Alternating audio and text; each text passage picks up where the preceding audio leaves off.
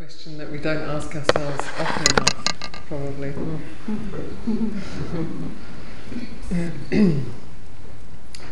and uh, just to, to acknowledge that we, we live in a culture, particularly in America, it's a, it's a self professed capitalist culture. So knowing when enough is enough is not really encouraged. it does not, does not support the economy. But uh, yeah, the, Buddha's teaching is very much pointing us to notice when we have enough and have a sense of um, appreciation and uh, gratitude for, for what we have. So it's, it's very easy in the way that most of us have been conditioned, you know, we, we look for what's missing, what's wrong, what could be better. And, and when we do that, when we, we meet the world in, with that kind of mindset, then we live in a state of constant dissatisfaction, of constant lack. And uh, as Ayya Santacitta was saying earlier on, that, that endless search for something that will fulfill us. And I think this is, uh, you know, that is the basis of the spiritual path actually, that we, we have that, we we discover that sense of lack inside. And most of us try various means to fill it before we, we come onto the spiritual path. There are some very fortunate beings who don't have to go the messy route and can go straight to the spiritual practice, but for most of us, you know, there's uh, attempts in many ways to find satisfaction and fulfillment in this material realm. And we can find that for short periods of time. We can experience gratification and, and uh, contentment and, and uh, a sense of um, sort of fulfillment for short periods of time through the material world, through the sense world. If we couldn't, we wouldn't keep looking for it. You know? But then we find it for a while and then it changes. So we, we have uh, a wonderful meal, there'll be a meal later on.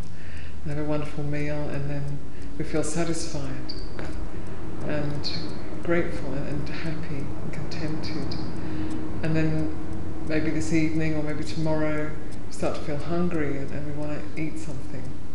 And so it was gratifying, it was nourishing, it was right at that time. And then life goes on and the body consumes that and it needs something else. So this is how we're built. You know, these bodies are built that way. Have a drink. I just had a nice glass of water. It quenched my thirst, and then I filled the cup again because I know I'm going to get thirsty again. So this is how our bodies are built. We uh, they, they need constant. The bodies needs constant care. Needs to be exercised. Needs water. Needs food. Needs breath. Needs kindness, attention. This is how this is how we're made. So uh, if we don't have those basic needs, we, we kind of we don't have enough, and then we're always struggling and we're stressed. But we live in a culture that where the expectations are very high. So we've just moved into a house out in Placerville. It's a very beautiful house. It was built by a family who lived there before, and as we as we're there, as I, notice each day, we've just been there for just short of a week, but each day I notice something more about the house. The, the, and the rooms seem to get a little bigger every day. Mm-hmm. It's very nice. And, uh, and I kind of get a feel for how the, the man who designed it, what he had in mind. It's kind of spacious, a lot of light, very um, careful to, to that the you know, in the, in the hot summers that the sun isn't coming into the rooms, but you still get the light, and in the winters the sun comes in, so you get the warmth. It's all been very well, very carefully designed by this person who lived there. And then also I'm getting a feel for how it goes. So we're using it as a monastery, and, and I'm thinking of how it would be to live in it as a family house. And um, so I'm, I'm staying in a little room off the master bedroom, which is it was not so little a room, but a room off the master bedroom, which was called the sun room. And then the master bedroom is waiting for other people to come, other nuns to come and use it. And then there's two other rooms with a bathroom upstairs. I was looking at this space, and uh, I was thinking, you know, this house is probably similar to how it would have been to live in a palace, you know, say a couple of thousand years ago. This would be called a palace. And uh, back then, you would have had, uh, you know, entertainers come, physical people coming to entertain you. Now, you can switch on your massive TV screen, or you can, uh, you know, look on your phone, or there's all these ways that we can get instant entertainment. So it's like um, this this uh, level of ex- you know this this level of comfort and entertainment and relaxation support is is is very high now, and so and then even when we have all that, there can still be a sense of well, there's something lacking. It's not enough. So whether we're you know we live in a, a simple way or whether we have very comfortable um, living conditions, the question remains the same, really, when it's enough enough. And how can we best make use of what we have? So within this realm of samsara, this realm of endless becoming, it is an imperfect realm. So if we're looking for perfection in a realm that is inherently imperfect, either we drive ourselves crazy or we maybe go and live with other people who are crazy, who believe they're perfect. you know, it's, it's, it cannot be found in the material world. And you know, it's, it's also this is a very highly idealistic culture. The ideals are very high in America, and so we often we're looking for perfection. We're looking for the best. And, you know, it just keeps us, it's, it's, it's a drivenness, it keeps this drivenness, always looking for more, for better, to be the best, or to give the best, or to have the best, all of those things. And so, um, you know, one of the, the kind of messages that the Buddha gave, you know, he was perfected as a human being, he was a he was a what you could say a perfect human being. He was perfected in his realization and his compassion and wisdom. And yet he lived a, a very simple life, wore the robes, walked barefoot around India, you know, slept under under trees and in huts and sometimes in people's palaces or in pleasure gardens, all kinds of he was kind of open to all of it. So he was perfected inside and he wasn't looking for perfection outside. So this is the way we need to turn. To turn our attention from always looking outside for the right thing that's going to just do it for us. The right thing or the right relationship or the right house or the right job or the right pet or whatever, the right outfit, whatever it is that's going to do it for us and make us eternally happy. And to turn inward and see how can I transform this how can I transform what's here in my own heart and mind so that I can be part of bringing more goodness, beauty, compassion, wisdom, kindness into the world? Because that's, uh, that's the only place the perfection can lie, really, in how we are meeting our experience, how we are meeting this imperfect world. And even if we find the perfect relationship, you know, maybe perfect for a while, and then we start to see the flaws in the other person, probably see them before we see the flaws in ourselves. And then that relationship, you know, if, if we're looking for it to be the, the perfect answer, then we're disappointed.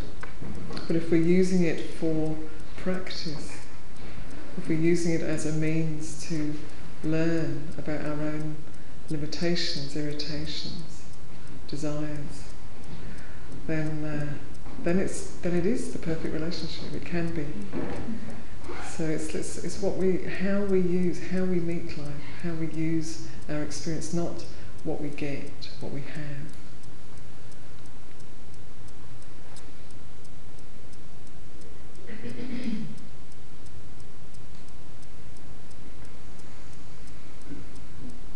And you know, we all have these six senses. We usually learn about the five senses, but in Buddhism we speak about the six senses the eyes, the ears, the nose, the tongue, the body, and mind.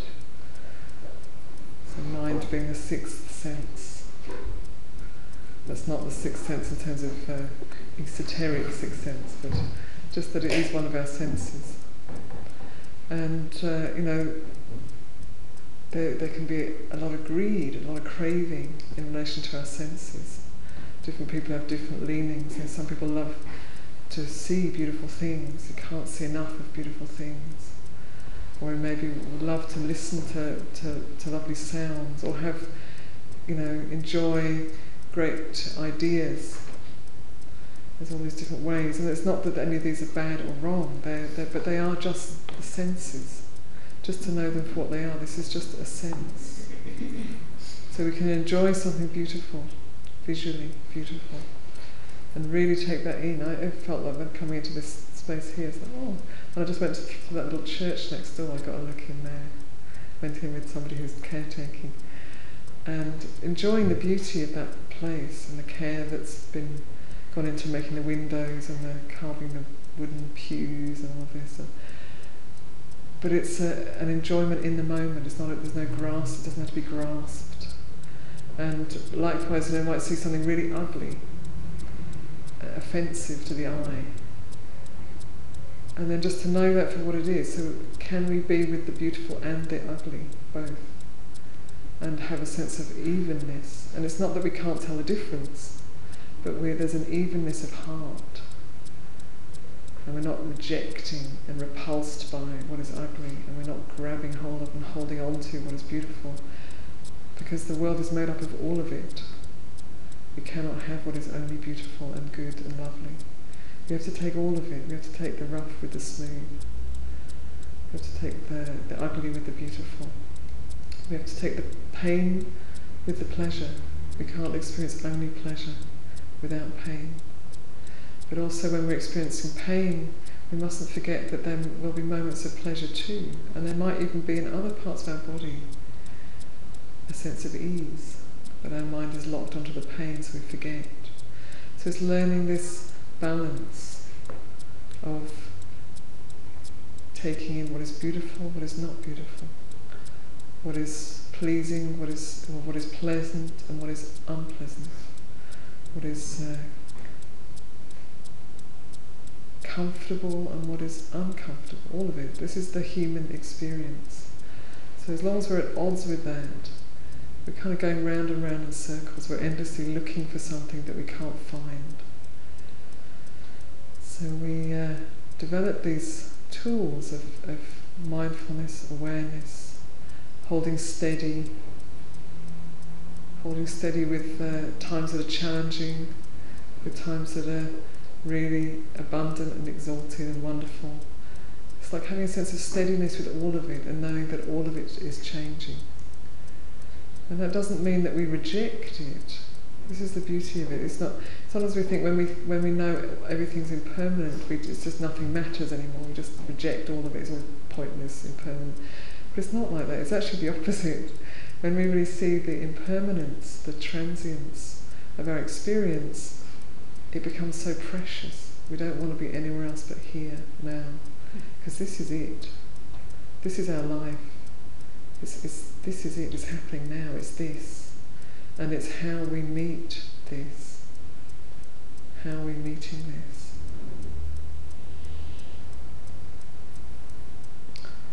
So again, you know, we come from this culture of uh, high expectations so we can do that with our practice too. We can think, okay, you know, it's all about how I meet the moment. So I should, at every moment, meet it with openness and presence and kindness, and, and then we can't because you know our habits are too strong. So it's also it's like giving us it's like a training. You know, we're giving ourselves space. We're setting up the intention. We're moving towards that intention. We're putting the right conditions in place to support that in our life and step by step working towards transforming the mind of uh, really simply the, the, the, qualities of greed, of aversion and of confusion. And it's a lifetime's work, so not to be in a hurry, but just moment by moment, recognizing I had enough and I want more. And it might be that's all you can do, and then you get more and you have more. That might be as much as you can do, I want more. Or you might be able to say, I want more, and then just stay with that feeling of wanting, wanting, wanting, while, while there is enough. While you recognize, oh, actually, there is enough, I've had enough, and I want more. And there is this craving. And as you, if you can stay with that, you'll see that it will end on its own at some point. And then there's a relief. So the more we can do that, then the more that, that the power of that craving is, is worn away. Because it's not, uh, it's not gratified each time. And also with aversion, if we just react you know, aversively to anything that we don't like, then we're, we're strengthening that stream of aversion in our mind. And as I said, the, the realm of samsara, this, this uh, realm of uh, birth and death that we are in, it is imperfect. So if we, uh, if we have a mind that's looking for what's wrong, we will always find it. We will never be short of things to complain about. There will always be something wrong. Because the realm is made that way. So we can focus on that and have a miserable life and make everybody else miserable, or we can focus on, well, we can, we can look at what is wrong and, and see how can I transform that, how can I bring something that's beneficial to that, and we can look at what's good, what's, uh, what's already beneficial. And we can look at the changing nature of all of it this realm is made up of both, it's made up of duality. It is a dual realm that we live in. It's made up of good and bad, pleasure and pain, success and failure. That's how it's that's how it is. And then there is the knowing. There is the awareness, the, the sati, the mindfulness that knows all of it and that is not affected by any of it. So the more we strengthen that sati, that knowing, that awareness, the less we're, we're swept around by the, the gains and losses, pleasures and pains, the uh, desires and aversions that arise in our mind. And the more strength we have to meet life as it is and to transform the habits of the mind into really wholesome action, wholesome thought, wholesome speech, wholesome action. So, uh, you know, the Buddha, he recognized our potential as human beings, and he took the trouble 40 years of teaching, walking barefoot from place to place, teaching to awaken us to our true potential.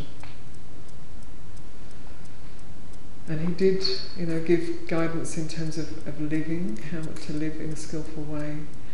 And so it's, it's both active and internal, you know, how to transform our internal world gradually, gradually, so that we're no longer operating out of out of old conditioning, old habits, old beliefs, but we're meeting what's happening in this present moment and we're seeing our reaction to it. Is it fearful? Is it angry? Is it re- retracting? Is it greedy?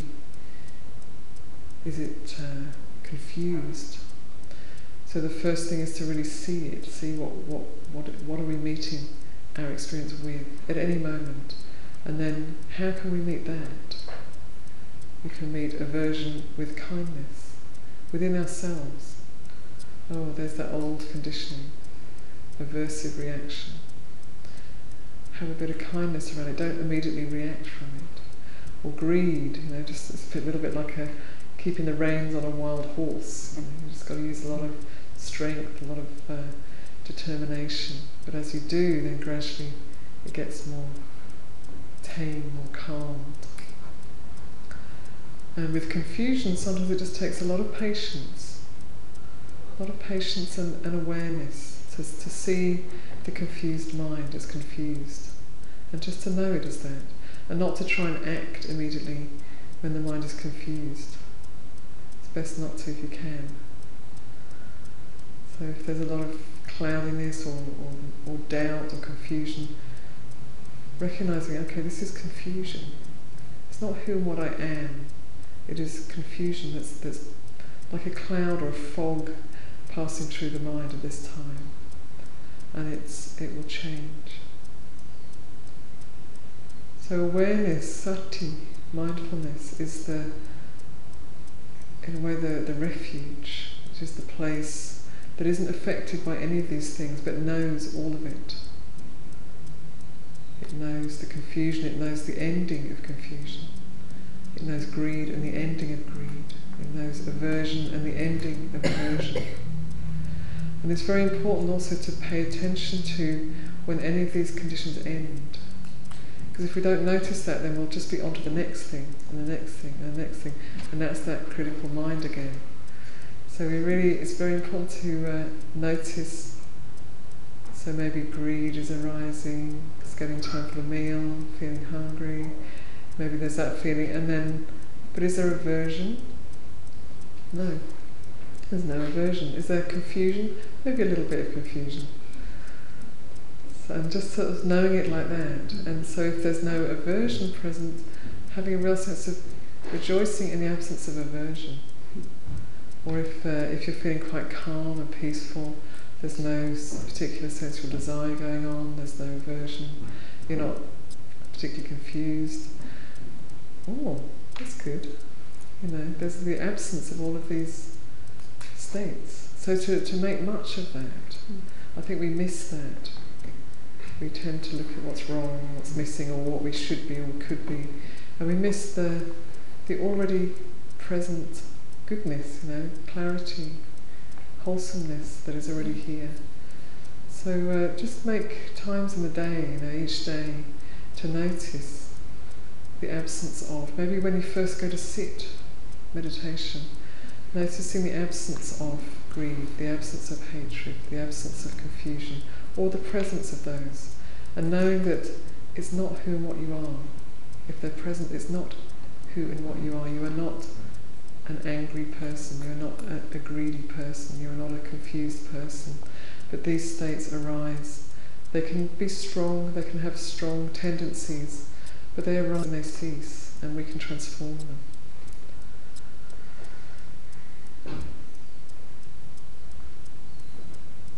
So I think that's enough for me to say this morning.